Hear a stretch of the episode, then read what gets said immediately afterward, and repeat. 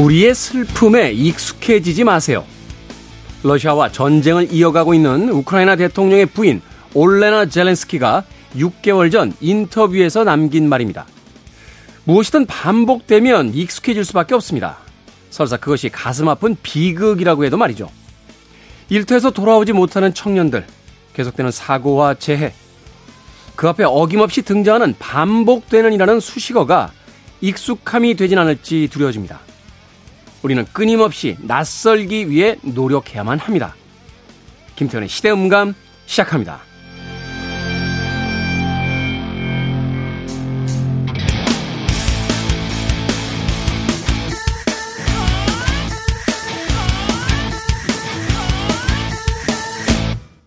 그래도 주말은 온다. 시대를 읽는 음악 감상회 시대음감 김태훈입니다. 우리의 슬픔에 익숙해지지 마세요. 우크라이나 대통령의 부인 올레나 젤렌스키가 지난 4월 CNN과의 인터뷰에서 했던 이야기죠. 처음에는 우크라이나와 러시아의 전쟁에 대해서 분노하고 또 공감하던 사람들이 전쟁이 길어지기 시작하자 단지 먼 나라의 일로만 익숙하게 생각하기 시작했습니다. 그리고 많은 사람들의 그 비극도 오직 숫자로만 표기되는 그 아주 절박하면서 냉혹한 현실 속에서 점점 전쟁이라는 그 비극을 잊어버리고 있거나 혹은 무감각해지는 건 아닐까 하는 생각을 해보게 됩니다. 이번 주에도 또 한 명의 청년이 일하는 자신의 일터에서 생명을 잃었습니다. 이런 일들이 계속해서 반복되고 있습니다만 언젠가부터 너무 많은 반복 속에서 우리 역시 무감각해지고 무정해지는 것은 아닌지 다시 한번 점검해 봐야 될 것 같습니다. 사람은 결국 숫자가 아니라 바로 나와 같은 존엄한 존재라는 걸 다시 한번 떠올려 봐야겠죠. 김태원의 시대 음감, 시대 이슈들 새로운 시선과 음악으로 풀어봅니다. 토요일과 일요일, 1라디오에서는 낮 2시 5분, 밤 10시 5분 하루에 두 번 방송이 되고요.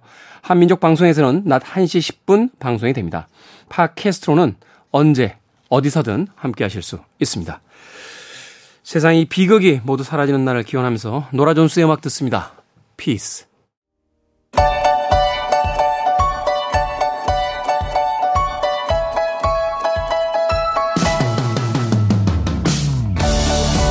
우리 시대 좋은 뉴스와 나쁜 뉴스, 뉴스 good and bad KBS 산업과학부의 경, 정세배 기자 나오셨습니다. 안녕하세요. 네, 안녕하세요. 박혜진 기자가 자리를 비우는 바람에 제가 오늘 정신이 약간 왔다 갔다 하는군요. 아, 있었다 없었다 하면 안 되는데 네. 오늘은 좀 개인적인 사정으로 자리를 비우게 됐습니다. 네. 그렇군요. 자, 오늘 정세배 기자가 good news와 bad news 두 뉴스를 다 소개를 해 주시겠습니다. 자, 어떤 뉴스부터 만나볼까요? 좋은 뉴스를 먼저 전해드리면 좋을 텐데 좀 네. 이번 주에 좀 가슴 아픈 뉴스가 있었어서 그거부터 좀 전해드릴게요. 저희 그 SPC 계열사 공장에서 20대 노동자가 이제 사망하는 사고가 있었잖아요. 네. 이게 그 혼합기 쉽게 말해서 이제 그 소스를 배합하는 그런 기계가 주로 식품 가공 공장에서 많이 쓰이는 이 기계에서 사고가 난 건데 저희 KBS가 이걸 취재해 보니까 이 혼합 기계 끼임 사고로 숨진 노동자가 최근 5년 동안만 17명이래요. 17명이요? 예, 다, 오로지 이 혼합 기계만 가지고 사망한 노동자가. 근데 이 장비가 정부 안전 검사 대상에서 빠져 있었다는 얘기를 지금부터 좀 전해 드리려고 해요. 아, 잠깐만요. 아무리 기준이 빠져 있었다 하더라도 5년간 17명의 사고가 나면 그거는 안전 기준을 받도록 바뀌어야 되는 거 아닙니까? 그 사이에 바뀌었어야 사실 적절하죠. 전혀 몰랐어요. 사실 저도 이런 사망 사고가 이렇게까지 많았을 줄은. 혼합기라는 게 뭐냐면 이제 여러분들이 아마 상상을 해보시면 될 텐데 이제 어떤 그 대량으로 이제 소스 같은 거를 배합을 하는 건데 네. 그렇다면 이제 아주 부피도 크고 이제 크게 돌아가겠죠. 이제 그러면 끼임 방지를 위해서 덮개가 있는 설비가 있어요. 쉽게 말해서 이제 덮 덮개가 덮인 상태에서 설비가 작동을 하는 거죠. 당연한 거 아닙니까? 그리고 그게... 이 덮개가 네. 열리면 자동으로 이제 일단 운행이 중단되는 쉽게 말해서 혼합하는 그런 활동을 정지하는 그런 장치가 있는 기계가 있는데 없는 기계도 있어요. 아니 하다못해 네. 집에서 쓰는 가정용 믹서기에도 뚜껑이 달려 있는데 뚜껑을 열면 이게 자동으로 정지되거나 하는 경우가 있죠. 네. 그렇죠. 이게 산업안전보건법이 이제 보통 이런 걸 관할을 하는데 위험한 기계 이건 말고도 엄청 많겠죠. 여기에 대해서는 뭐 안전에 관한 성능이 적합한지를 2년마다 보통 검사를 받도록 이게 법에 의무적으로 규정이 돼 있어요. 여기에 속하는 게 보통 이제 또 안전사고가 많이 나는 공장에 보면 보통 프레스 기기라든지 컨베이어 기기 이런 것들이 15가지가 포함이 돼 있는데 문제는 혼합기가 이 대상에서 쉽게 말해 의무 검사 대상에서 빠져 있습니다. 그러니까 안전 검사 대상이 아니다 보니까 기준에 미달하는 쉽게 말해서 뚜껑이 달려있지 않다거나 또는 뭐 뚜껑이 갑자기 열려도 이게 정지하지 않는다거나 이런 혼합기가 그대로 사용이 되는 거고 실제로 사고가 발생을 한 건데 이게 식품 가공 업체에서 아무래도 많이 쓸만한 기계잖아요. 네. 근데 이런 가공 업체들이 보통 50인 미만 사업장이 많아요. 쉽게 말해 약간 영세한 거죠 규모에서는. 음. 뭐 예를 들어서 뭐 김치 공장에서도 쓰고 당연히 이제 뭐 김치 양념을 배합해야 될 테니까 뭐 만두라든지 뭐 이런 뭐 식료품 제조 공장에서 많이 쓰이는데 음, 그러다 보니까 속이라든지 만두 속이라든지 이번에 사고 난 것도 그거였죠. 안전 교육이 제대로 이루어지지 않고 있는 그런 상태예요. 뭐 다만 이제 법에 아무런 그러면 관할이 없느냐 그건 아니고 이런 혼합기를 만드는 업체는 이게 안전 기준에 부합하게 만들었는지를 신고할 의무가 있어요. 네. 근데 이게 2013년에 의무화됐어요. 그러니까 10년이 좀 안 됐는데 그 이전에 납품한 기계들은 관리가 안 되는 거죠. 소급 적용이 안 돼요. 그러니까 그 이전에 납품된 기기는 사실 이제 법에 아주 바깥에 있는 거고 그래서 이제 고용부에 이거를 취재진이 문의를 했더니 모든 기계 현실적으로 전국에 있는 모든 기계를 안전검사 대상으로 삼을 수는 없다. 이게 사고 빈도가 많은 기계나 아니면 사고가 났을 때 상해 정도가 심각한 기계를 중심으로 좀 이걸 고려를 한 것이다. 아니 그, 5년 동안 17명이 사망했는데 이게 빈도가 높은 게 아니라는 거예요. 그러면? 그래서 그런 맥락에서 그러면 과연 몇 명 정도가 이제 이 사고가 다, 났을까라는 걸 저희가 취재를 해 보니까 네. 최근 5년 동안 17명이나 이렇게 사고를 당했다. 이게 그렇게까지 이제 관리가 안 되면 안 되고 무조건 관리가 이루어져야 된다 이런 취지에서 이제 확인을 해본 건데 그럼 이제 17분 중에 5분은 이런 이런 식품 가공용 혼합기 나머지는 이제 뭐 건설용 혼합기 예를 들어서 콘크리트 같은 것들 음, 네. 반속한 그런 혼합기예요. 이렇게 사고가 났는데 이게 식품 가공용 혼합기 사고만 따로 떼서 좀 볼게요. 이 다섯 분 가운데 두 건 같은 경우에는 이번 사고처럼 혼합기에 덮개가 없거나 자동 멈춤 장치가 없어서 사고가 났던 거예요. 아니 뭐 자동 잠금 뭐 멈춤 장치가 잘 모르겠습니다. 네네. 이 혼합기라니까 쉽게 해서 음식이 들어가는 거잖아요. 맞습니다. 네. 그 두, 뚜껑이 있어야 되는 거 아닙니까? 그 공장에서 먼지들이니 이런 거 다 섞여 들어가는 그렇죠. 거 아니에요? 그게 그러니까 2013년 이후에 이제 기준이 마련된 거고 소급 적용이 지금 안 되는 건데 그러니까 이번에 난 사고 같은 경우에도 덮개도 없었고 자동 멈춤 장치도 없었고 그 둘 다 없었던 거죠. 그렇기 때문에 사고가 났는데 고용노동부가 일단 당시 왜 없었는지 만약에 있어야 했는데 일부러 이걸 뭐 떼냈다거나 그런 부분에 대해서는 뭐 조사를 하고 있어요. 근데 이게 당시에 공장에 혼합기가 모두 아홉 대가 있었대요. 네. 사고 난 기계 포함해서. 근데 이 가운데 네 대는 이것과 마찬가지로 덮개도 없었고 멈춤 장치도 없었어요. 그럼 나머지 다섯 대는 덮개가 있었는데 그중에 세 대는 또 자동 멈춤 장치가 없었어요. 쉽게 말해 덮개는 있지만 이게 열렸을 때 멈추지 않는다는 거. 이거 다 갖춘 거는 아홉 대 중에 두 대밖에 없었던 거죠. 그거네요. 과거에 있었던 기계들은 그냥 쓰고 네. 중고처럼.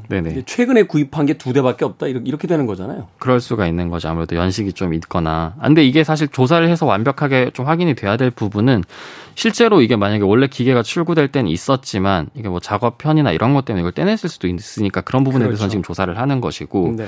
근데 이런 이제 말고 끼임 사고가 제일 좀 빈번하게 공장에서 많이 발생을 하는데 저희들이 뉴스 전해드린 것만 벌써 몇 번째예요. 이런 그렇죠. 살짝 너무 빈번하게 발생하는데도 아직 좀 이게 좀 근절이 안 되는 게 좀 아쉽긴 한데 실제로 이런 사고가 있고 나서 또 최근에 전라남도 해남의 한 공장에서 30대 남성이 이번에는 이제 장비에 손이 끼는 부상을 아. 입었어요.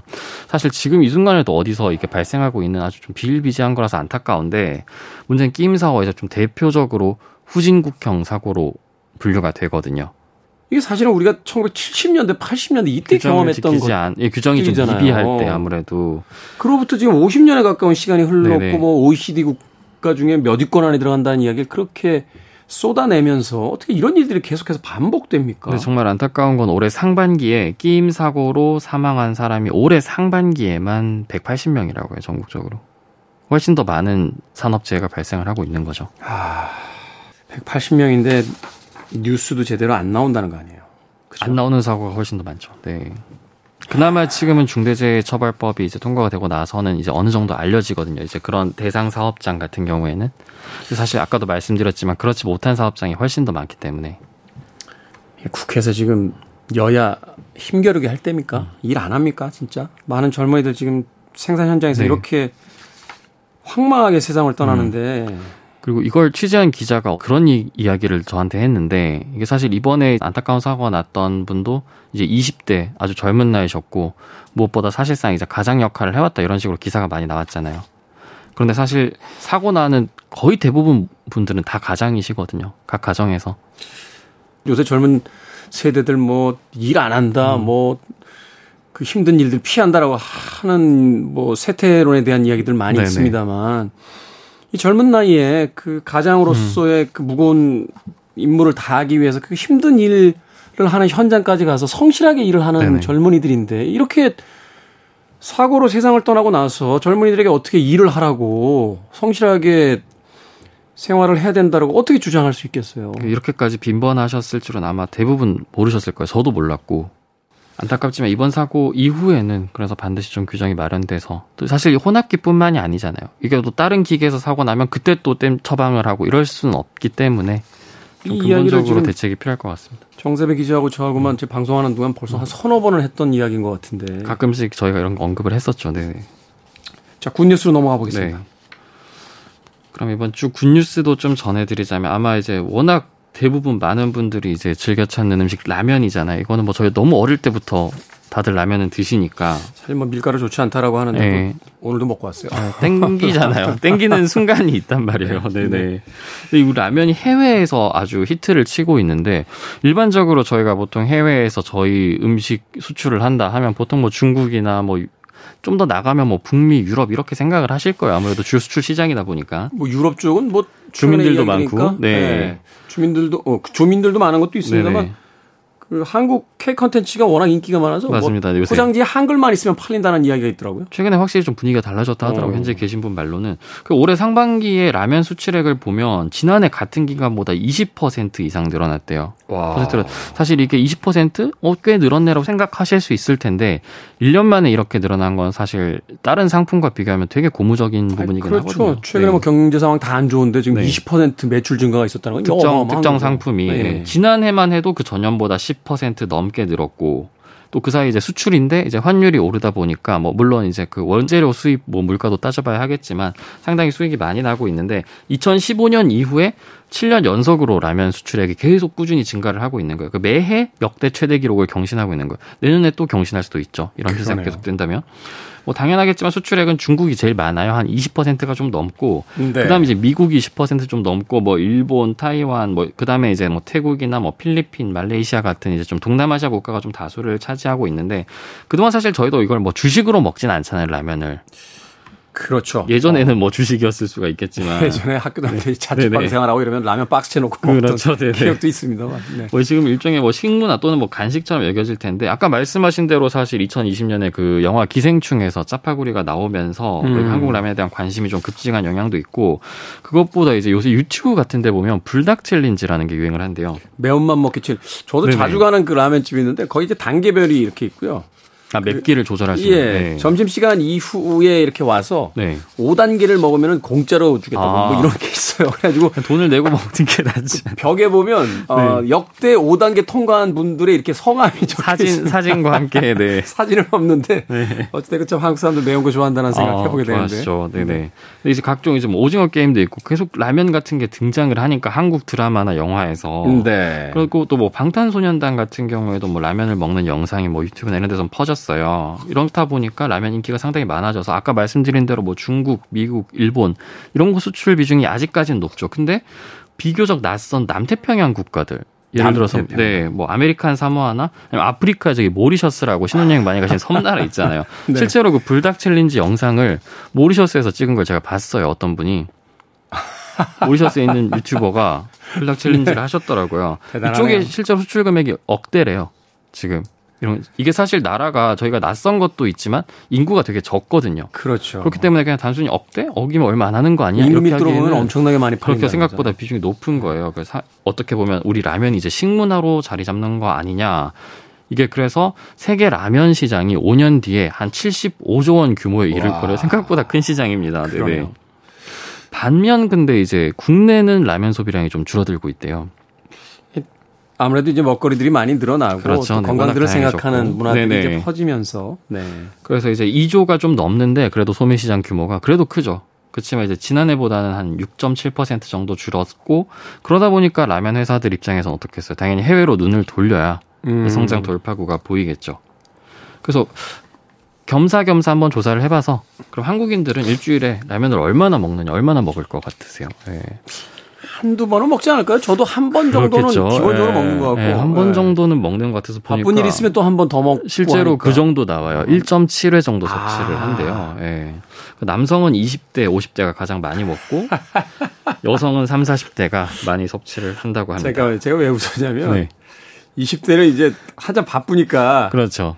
50대는 이제 밥도 먹지 못하니까 집에서 뭐. 혼자 끓여 드시는 네. 사실 20대 때 그 입맛이 그리우셨을 수도 있죠. 저 혼자의 해석이니까 네. 너무 큰 의미는 담지 마시길 바라겠습니다. 네.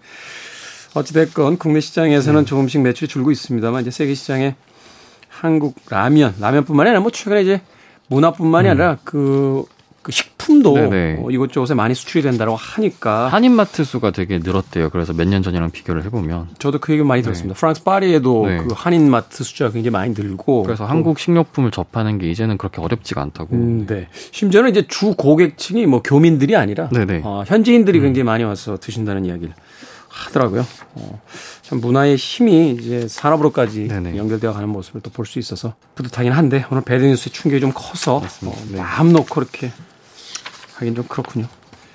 자, KBS 산업과학부의 정세배 기자와 뉴스 good and bad 이야기 나눠봤습니다. 고맙습니다. 감사합니다. 스티비 원더입니다. You are the sunshine of my life.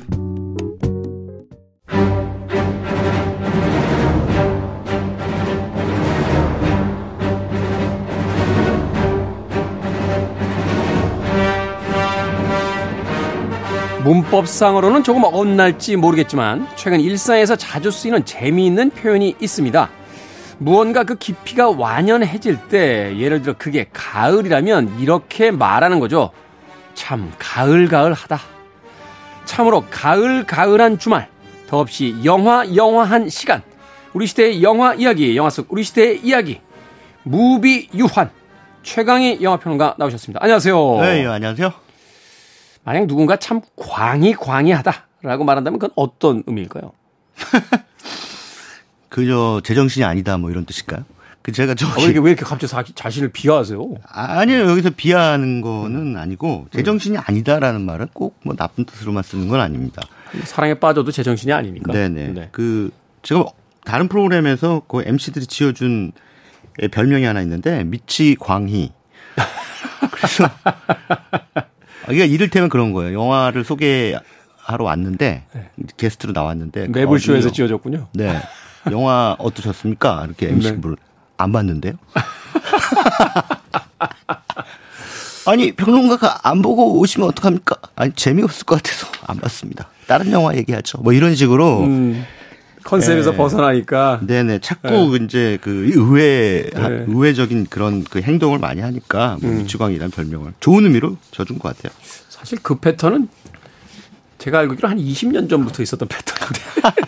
아, 옛날에는 이른바 까치를이라고 하는 그 네, 수식어를 많이 들었는데. 네. 저는 그 미치광이라고 하는 그 별명이 마음에 들어요 개인적으로. 근데 이제 최강의 평론가는 네. 사실은 이제 제가 분명히 이야기 드립니다만 이제 영화계도 호불호가 분명히 있는 그런 이제 평론가고 또 본인의 호불호도 굉장히 분명하게 이제 이야기하는 평론가고 네. 사실 이제 그런 다양성이 존재해야 되는 건 아닌가 하는 또 생각도 해보게 되는데 네네네. 사실 우리나라의 어떤 뭐라고 할까 이제 문화라는 걸 보면 남들과 좀 많이 다르거나 튀거나 하면 음. 일단은 그렇게 고운 시선으로 쳐다보는 것 같지는 않아요. 어. 그렇죠. 이제 모난돌이 정 맞는다는 얘기도 그래서 있는 거죠. 음, 네. 예, 제가 모난돌이라서 태생이 모난돌이에요. 그래서 정을 많이 어마어마하게 맞으면서 살았습니다. 그래서 이제 누가 웬만한 거 가지고 이렇게 정을 때리면 음. 뭐 별로 이렇게 데미지가 크진 않습니다. 제가 사실 이제 최강희 평론가 이제 친구이기도 해서 네. 어, 이렇게 정 맞는 순간들을 많이 봤는데 어떨 때는 맞아도 싸다 이런 생각이 들 때도 가끔 있긴 있습니다만 그래도 좀 정도보다 좀 심하게 많이 맞으시는 것 같아서 음. 안타까울 때가 있었는데 이제 그것도 캐릭터로 이제 자리를 잡으면서 또 많은 또 지지자들이 있는 또 그런 평론 생활을 지금 하고 계십니다. 그래서 요즘에는 뭐 아 서운해요. 왜 서운하십니까? 아니 너무 바른 말만 계속하세요. 아, 좀 이상한 말 좀 하세요. 뭐 이렇게 옆에서 이렇게 어, 종용하는 사람들도 있어요, 심지어. 저도 사실 어디 가서 굉장히 삐딱하다, 까칠하다는 이야기 많이 듣는데 예, 최강희 평론가가 옆에 딱 앉는 순간 굉장히 순한 사람이 됩니다. 네. 자, 오늘 어떤 영화 이야기 또 들려주시겠습니까? 네, 뭐 한 달에 한 번씩 여러분들 찾아뵙고 있으니까 뭐 한 달 동안 개봉한 영화 가운데 그나마 좀 주목을 받았던 작품들을 총정리 리뷰를 해드리는 시간을 가, 갖도록 하죠. 네. 첫 네, 번째 뭐 가장 영화. 최근에 개봉한 영화죠. 그 가장 최근은 아니구나 한 달 전에 네. 개봉한 영화가 이제 인생은 아름다워. 이 작품이 사실 우리나라 최초의 그 주크박스 뮤지컬이라 해서 관심을 좀 얻었긴 했어요. 사실은 이제 뮤지컬 영화는 몇 편 있었죠. 그 앞서서 뭐 삼거리 극장 같은 네. 영화도 있었고 있었는데 주크박스라는 건 기존의 히트곡들 그러니까 네네네. original score를 만들지 않고 예. 기존에 있었던 음악을 갖다 썼다 이렇게 그렇죠. 되는 건가요? 가장 강, 그, 뭐, 가장 모범적인 사례는 이제 맘마미아 같은 작품이죠. 아, 원래 아바의 있었던. 노래로 그냥 네, 처음부터 네, 네, 끝까지 네. 쭉. 그러네요. 예, 예. 가는. 뭐, 그, 공연 뮤지컬 가운데에서는 뭐, 고 김광석 씨의 노래로 쭉 그, 만, 그, 레파토리를 만든 뭐, 그날들. 그날들, 뭐 디셈버 이런 예, 영화, 예, 예. 이런 그런 뮤지컬도 작품들도 있었으니까. 있고. 근데 이 인생은 아름다워라는 작품에서는 이제 주로 이문세 씨. 그러니까 이문세 씨 노래가 많이 등장하고 뭐 신중현 씨의 미인이라든가 아, 어, 이런 그 노래들. 그러니까 최근 노래보다는 조금 연식이 된 그 노래들이 많이 나와서 이 영화의 주인공이 유승용 염정아 씨거든요. 네. 그래서 아무래도 요 비슷한 또래의 관객들에게 좀 호소하기 위해서 어, 그들의 추억의 노래들을 많이 썼던 것 같아요. 음, 그 인생은 아름다워 줄거리를 간단하게 소개를 해드리면 이 유승용 씨가 이제 어, 남편이고 어, 염정아 씨가 아내예요. 네. 근데 남편은 되게 무뚝뚝한 성격이에요. 그리고 공무원이고요. 세연은 이제 정말 가정을 위해서 헌신하며 살아온 뭐 전형적인 가정 주부입니다. 애들이 둘 있고요. 어, 또 애들은 또 우리나라 일반적인 가정처럼 뭐 부모를 그렇게 존경하지도 않고 지들 멋대로 해요. 예. 그러니까 세대, 세대 갈등이 집안에 있군요. 네 네 네. 이제 이런 상황에서 이제 세연이 어, 느닷없이 예, 시한부 판정을 받게 됩니다. 아, 예. 이러면 이때서부터 아 그러면 이제 심파로 흘러가겠구나라는 생각을 하게 되, 겠죠 근데 장르가 뮤지컬인데 네. 뭐 울다가 갑자기 춤추고 노래하고 울다가 갑자기 춤추고 노래하고 아니 왜 우는 여- 우는 뮤지컬도 굉장히 많잖아요. 아니 아니 그렇게 할 수는 없으니까 네. 예, 전체적으로 이 영화의 톤은 좀 밝은 톤으로 갑니다. 밝은 톤으로. 아, 어차피 뭐 한 번 살다가 언제 갈지 모르는데 그 순간이 좀 일찍 왔다. 음. 어, 그러니까 나에게 남은 나날들을 조금 더 의미 있게 살다 가고 싶다라고 하는 게 이제 아내 세연의 입장이고 네. 이제 이승용 씨는 평소에 무뚝뚝하게 아내를 대했기 때문에 아내가 시한부라고 하는 것 때문에 갑자기 다정하고 살갑게 바뀔 수는 없잖아요. 사람 성격이라는 게. 그렇죠. 뭐 이렇게 네. 더 잘해주려고 하긴 하겠습니다만 성격이 바뀌지는 않겠죠. 네네. 그래서 이제 아내의 이제 소원이 뭐냐 이렇게 들어보니까 아내가 뭐 소, 소원을 물어본 것도 아니고 아내가 네. 이제 얘기를 해요. 부탁을 해요. 내가 첫사랑을 만나고 싶다. 남편한테요? 예. 예, 고등학교 때. 네. 고등학교 때. 좋아했던 첫사랑이 있었다. 이게 웃으면 안 되는 상황인가요? 이 영화의 톤을 제가 몰라서. 아니, 웃어도 돼요. 아, 그래요? 예, 예, 예, 예. 아, 그래도 뭐 죽기 전에 한번 나의 첫사랑을 만나러 가야 되는데, 이 이제 아내가 이제 목포 출신이거든요. 근데 목포에 있는 여고를 나왔는데, 그 이웃 남고 학생을 좋아했어요. 음. 근데 이제 이 뭐, 어, 이 남고 학생을 이제 그 흠모하는, 그러니까 연합 동아리 같은 게 있었나 봐요. 그 방송 쪽. 그렇죠. 옛날에 이제 고등학교 때 그런 네, 뭐 네. 동아리들이 있었죠. 예, 예. 네. 그래서 이제 거기에 같은 서클에 있었던 예, 남자 남학생 이 옹성우 씨가 그 역할을 했습니다. 이 남학생을 이제 짝사랑했는데 한번 보고 싶다 해서 아 그럼 뭐 마지막 소원이라는데 그럼 야 이제 와서 무슨 첫사랑이야 이러면서 뭐 안 따라가겠어요? 당연히 이제 운전기사 노릇을 해야죠. 그렇죠. 뭐 아내가 이제 그 이제 삶이 얼마 안 남았다는 걸 알았는데 아무리 불만이라고 해도 일단은 뭐 존중을 할 수밖에 없죠. 음. 네. 그래서 이제 목포로 갔다가 뭐 이 사람의 행적 뭐 하도 오래 전이기 때문에 어디로 갔는지도 모르고 그래서 학교를 또 찾아갔더니 뭐 개인정보 비밀이다. 그래서 안 알려주고 수소문해서 뭐 또 부산으로 갔다가 음. 청주 찍고 뭐 이러면서 전국 방방곡곡을 다 돌아다닙니다. 이 첫사랑 만나러 간. 이제 이러한 여정을 두 부부의 여정을 쭉 쫓아가면서 예전에 풋풋했고 파릇파릇했던 시절 어 이들이 펼쳤던 사랑의 파노라마 이런 것들을 추억하는 가운데 거기에 이제 이문세 씨 노래가 가사에 딱 적합한 그 상황에 적합한 그 노래들을 뽑아서 이제 두 사람이 노래를 불러요. 어, 노래를 부르면 중간에 이제 옆에 지나가던 사람들이 갑자기 이제 군무에 참여를 합니다. 이 부분은 조금 영화를 보면서 제가 아 이건 좀 이상하다. 왜냐하면요, 그 우리가 이제 뭐 아이돌 그룹의 쇼 무대 같은 걸 봤을 때 백댄서로 이렇게 춤을 추는 사람들 있잖아요. 네. 또 굉장히 훈련된 또 호흡을 맞췄던 그리고 쇼 무대를 화려하게 만들기 위해서 당연히 그 배경으로 그 백댄서들이 등장하지만 이 뮤지컬 영화는 혹은 뮤지컬 드라마는 등장 인물들이 모두 그 에, 서사에 가담하고 있어야 됩니다. 물론 이제 뭐 한두 장면은 네. 그렇게 찍을 수도 있겠죠. 이제 예. 뭐 소위 뮤지컬에서 쇼스타퍼라고 해서 예. 그냥 무슨 그래도 이게 뭔가 그렇죠. 이제 맥락은 좀 있어야. 네네. 네네. 뭐 이를테면 라라랜드 같은 작품도요. 네. 처음에 꽉 막힌 LA 도로로 시작하잖아요. 그렇죠. 그럼 뭐 도로가 너무 막혔어. 그 도로가 막힌 상황은 그 안에 있는 그 꽉. 막힌 주차장 같은 도로 위에 있는 운전자들이 다 똑같은 상황이기 때문에 거기서 주인공은 그렇죠. 미리 소개가 안돼 있고 그래서 이 사람들이 아 도로가 막혀서 짜증 나지만 뭐 하면서 춤과 노래를 펼쳐 보입니다. 네. 그거는 굉장히 어 합당하죠. 네. 그렇죠. 어, 뜬금없지 않아요. 네. 그런데 이제 이 영화의 문제는 아무 뜬금없이 지나가던 사람들이 갑자기 막 스텝을 밟고 춤을 추기 시작한다는 거예요. 이거 백댄서 활동을, 그러니까 백댄서 노릇을 한다는 거죠. 그러니까 뮤지컬이 아니라 쇼 무대처럼 예, 예, 예. 활용을 하는군요. 그러면은 저 사람들이 왜 갑자기 뒤에서 백댄스 그 이런 걸 하지? 이해가 안 되는 거예요. 그러니까 이것은 보면은 이 뮤지컬을 연출한 분이 아무래도 그 최국희 감독이 이 쇼 무대와 그 다음에 극으로서의 뮤지컬 영화를 헷갈린 것 같아요. 그럴 수 있죠. 예. 예, 근데 사실 그건- 뮤지컬의 어떤 예. 그 우리나라의 어떤 그 전통이 이렇게 많이 있지는 않으니까 영화로서의 네, 네. 예, 영화로서의 예. 뮤지컬의 전통이. 예. 그리고 뭐, 어, 아직은 사실 그렇습니다. 그 뮤지컬 배우들을 차라리 기용해서 어, 뮤지컬에 특화된 그런 전문 배우들이 많잖아요, 우리나라가. 근데 그런 정말 훌륭한 배우들 놔두고 왜 굳이 유승용 씨를 아니 유승용 씨도 근데 무대 활동을 했잖아요. 어 뭐 뮤지컬 배우 수준은 아니죠.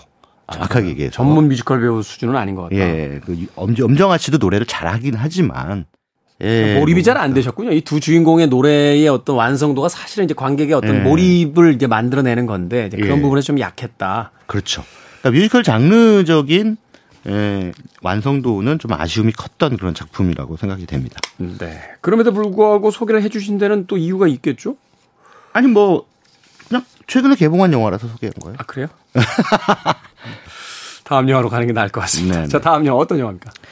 다음 영화는 이제 10월 초에 개봉한 코미디 영화입니다. 컴백 홈. 컴백 홈. 작품이고요. 어, 송세벽 씨가 이제 주인공이고, 뭐, 라미란 씨, 이범수 씨, 이경영 씨, 뭐, 이런, 어, 나름대로, 어, 연기력 인정받은 그런 배우들이 등장하는 작품입니다. 연기 다 잘하시는 배우들이잖아요. 네, 그렇죠. 어, 근데 이 영화는 그냥 호불호가 많이 엇갈리고 있어요. 어, 야, 이, 너무 유치해. 너무 뻔해. 막 이렇게 말씀하시는 분들도 있고, 또, 아, 그래도 뭐, 나름대로 재밌다. 그냥 killing time용으로도 이 정도면 됐지 뭐. 음. 이렇게 이제 말씀하시는 분들도 계십니다.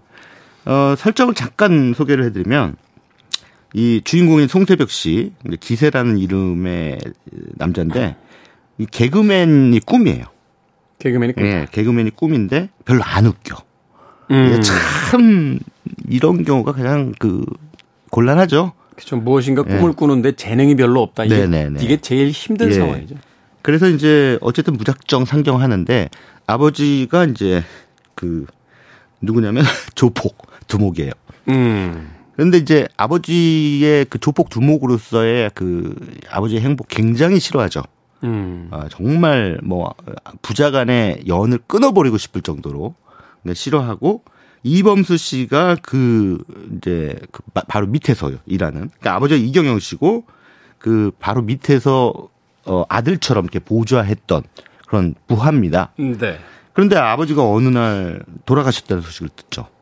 그래서 뭐 어쨌든 아들로서의 예의는 갖춰야 되니까 아버지 너무 싫지만 그래도 상은 치러야 되잖아요. 그래서 네. 이제 내려왔는데 에, 거기서 이제 평소에 삼촌이라고 부르는 이범수 씨가 어, 이 기세라고 하는 주인공한테 이제 제안을 합니다. 이 아버지가 상징적 인물이었거든요. 네. 이 조직폭력배에서 상징적인 인물이었는데 이분이 가셨으니 그래도 어 이거 대를 잇는 그런 아름다운 모습을 한번 보여줘야 되지 않겠니? 이러면서 그러니까 조직이 와해되는 걸 막기 어, 위해서. 조직이 와야 되는 걸 막자. 그러니까 조직의 어떤 결속력을 다지기 위해서는 이것이 이경영 씨 체제가 계속 간다는 걸 보여주자. 해서 이제 기세한테 너가 아버지를 이어받았다고 선언을 해라. 음. 그럼 너한테 현금 20억을 주겠다. 네, 이렇게 이제 제안을 하니까 안 그래도 못 나가서 이제 뭐 밥도 굶을 판이니 기세는 솔깃하죠. 그렇겠죠. 예, 예. 그래서 이제 그 제안을 받아들이고 음, 조직폭력배의 공식 예, 이 후계자가 됩니다. 음. 근데 알고 봤더니 비공식적으로는 이범수 씨가 예, 속된 말로 후계. 짱이었던 거예요. 아. 예, 예. 진짜 후계자는 이, 이범수 씨. 음. 그래놓고 줬던 20억을 절도를 빙자해서 뺏어버려요.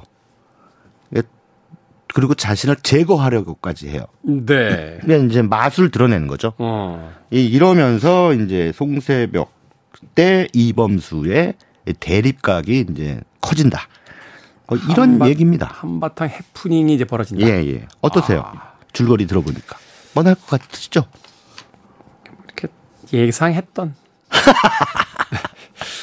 예. 이범수 씨 악역 같은데? 라고 했는데 그냥 예상했던. 네네. 예. 어, 예상대로 가요. 이제 안타고니스트가 있는 거잖아요. 네네. 어, 어, 악당이 있어야 되는데 여기서 빌런이 과연 누굴까 이렇게 네. 봤을 때 이게 이 이야기가 이렇게 흘러가는 거 보니까 이범수 씨가 뒤통수 치는 거 아닌가? 뭐 이런 예상을 누구나 할 수 있는. 네, 그렇죠. 어.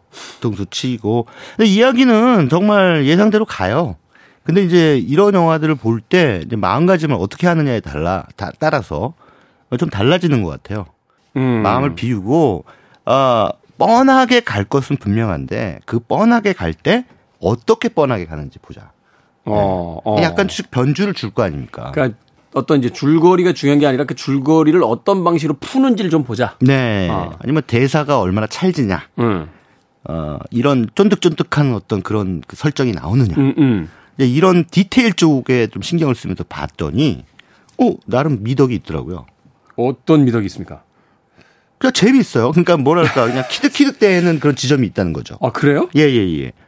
아, 그냥 송세벽 씨의 그 대사 톤, 그 충청도 사투리도 그렇고, 여기서 이제 이범수 씨랑 같이, 이, 이- 여기가 그냥 충청도로 설정이 돼 있는데, 이 두 사람이 나오는, 그, 그 나- 나누는 대화의 그 걸쭉한 충청, 그리고 이 조, 조직 폭력배들이 그 대명사를 많이 써요. 저그,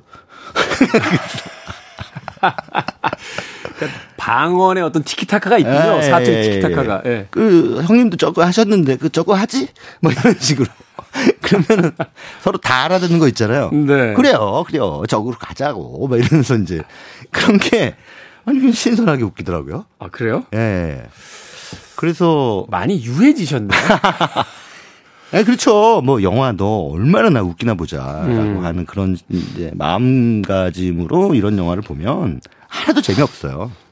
그냥 모든 걸 내려놓고 그냥 멍 이렇게 우리가 흔히 이렇게 불멍한다고 하는 것처럼 네. 그냥 멍한 그런 느낌으로 눈을 열고 화면을 주시하면 거기서 이제 배우들이 부리는 어떤 그 재롱잔치가 아 그냥 귀엽네라고 하는 생각이 드는 거죠. 음. 그래서 이제 이 컴백홈이라는 영화는 좀 영화를 좀 뭐 좀나좀 영화 좀 알아 영화 좀 많이 봤어 하는 분들 입장에서는 진짜 뻔하고 유치한 영화지만 네. 에, 저처럼 어떤 그 이 마음을 비우는 달관의 경지에서 재밌게 볼 수 있는 영화입니다.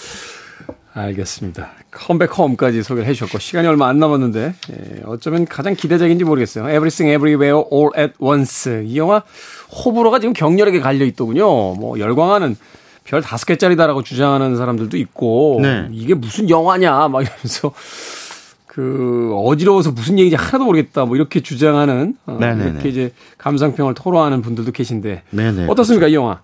아우 저는 영화가 굉장히 뭐랄까 황당하고 회개 회개한 작품인 건 맞지만 그 황당하고 회개함이 상당히 귀엽고 음. 어 그 영화의 주제 의식을 실어 나르기 위해 위한 그런 장난스러움이라는 면에서 크게 위화감은 들진 않았어요. 음. 근데 굉장히 진지한 얘기를 어떻게 저렇게 장난스럽게 할 수 있을까? 뭐 소위 이제 네. B급 네, 정맛 네. 무비 뭐 이런 표현들이 어, 그렇습니다. 그 B급 감성이에요, 정확하게. 음. 그래서 이제 이런 영화들을 보는 거는 그런 보는 법이 또 따로 있거든요. 사실은 이게 네. 취향을 심하게 타죠. 이런 영화들은 네. 열렬한 지지자들이 있는 반면에 네, 또 어떤 분들은 아예 보지를 않는 분들이 네, 있으니까. 네. 그러니까 이제 흔히 골, 뭐, 골 때리는, 라는 표현을 많이 쓰잖아요. 골 때리는. 네, 황당무계한. 네. 근데 그게, 어, 지나치게 너무, 뭐, 완전히, 진짜, 그냥 골, 그 황당무계 하고 싶어도 황당무계한 게 있으면, 음. 아, 영화는 그냥 앞뒤가 딱딱 맞게 황당무계하고, 황당무계함이 상당히 창의적이라는 게, 창의적이다. 아. 근데 다중 우주 얘기잖아요. 이 멀티버스 얘기죠. 예, 예. 그 multiverse를 그냥 갖고 들어온 게 아니라 이 멀, 이 멀티면은 뭐 마블의 닥터 스트레인지 같은 경우에는 이제 그 액션을 위한 하나의 그 장치로서 어, 이 다중 우주를 가져오잖아요. 그렇죠. 근데 영화는 진짜 어, 너무 황당무계한 게 어떤 다중 우주에서는 손가락이 어, 소세지예요.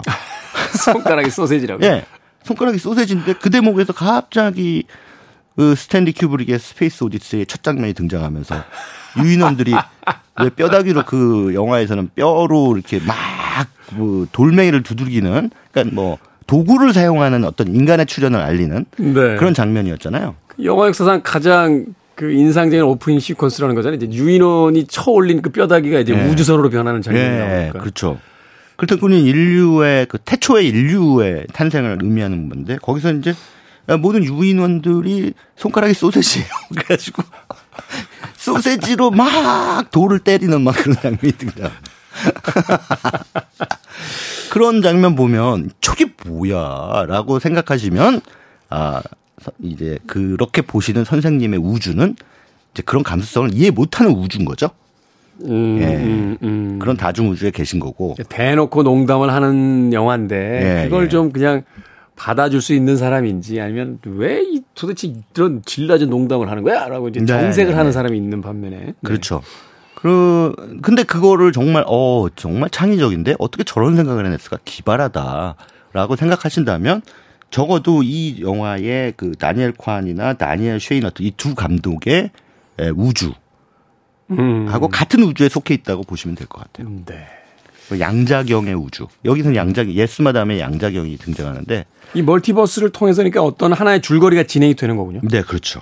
그러니까 음. 줄거리 큰 줄거리는 이 양자경한테 딸이 있어요. 이제 스테파니 수라는 배우가 맡았는데 이 딸이 이제 성적 소수자입니다. 음, 네. 근데 이 때문에 사실 가족 안에서는 보이지 않는 어떤 긴장의 끈이 있어요. 이거를 밝히게 되면 뭐 할아버지가 대노할 게 뻔하고 이 가족의 균열이 생길 게 뻔하고 뭐 이런 상황에서 과연 어머니는 이 딸의 정체성을 그것 그대로 인정할 것인가? 그리고 이 가족은 어떻게 다시 어 그들의 어떤 가족애로 회복할 것인가? 라고 하는 한 콩가루 집안이 전 우주적 차원에서의 가족 화해를 이루는 이야기입니다. 그러니까 아주 네. 사소한 일을 굉장히 커다란 공간으로 가져가고 네, 그렇죠. 아주 보편적인 이야기를 아주 특수한 방식으로 보여준다 이렇게 예, 이렇게 볼수 그렇죠. 있겠네요. 어. 그래서 뭐 갑자기 아버지가 막 어마어마한 무술을 막 선보이다든가 굉장히 소심하고 그런 사람이거든요. 근데 이 아버지가 막 대단한 어떤 무협의 고수로 막 갑자기 다른 우주니까. 아, 이렇게 이제 예. 멀티버스에 이제 다른 세계에 있는 예. 아, 그 아버지는 되게 무술 고수고. 예. 예. 아, 아. 어 양자경도 갑자기 어디로 뭐 다 가더니 뭐 무협 영화처럼 탁 나와가지고 음. 악당들과 막 그 뭐 예스마담스러운 그런 액션을 막 선보인다든가. 음, 네. 예, 또 뭐 제이미 리 커티스 같은 여배우가 살인귀처럼 막 갑자기 이 사람 세무 공무원이거든요. 아. 너네들 이번 뭐 매출 그 신고 제대로 안 하면 세금 엄청 때려 맞을 줄 알아. 뭐 이렇게 말하는 사람이 음, 갑자기 음, 음. 어뭐 이마에 뭐 무슨 징표를 딱 박은 상태로 와가지고 막 진짜 문을 빵 때려부시고 터미네이터처럼 어 villain으로 변하고 예 villain으로 확 변하고 그래서 그러한 모든 이야기들이 되게 그 재밌어요. 저는 이런 영화들을 재밌게 보거든요. 음. 음 그냥 말도 안 돼. 이런 게 아니라 말이 되게끔 재밌다. 예. 그런 말씀 드리고 싶습니다. 그렇군요. Everything Everywhere All at Once. 아, 이 영화는 이제 별 다섯 개 주시는 분이 계시고 별 한 개 주시는 분이 계시고 0점을 줄 거냐 10점을 줄 거냐 아마 여러분들 취향에 예, 달려 있지 않나 하는 생각 해 봅니다.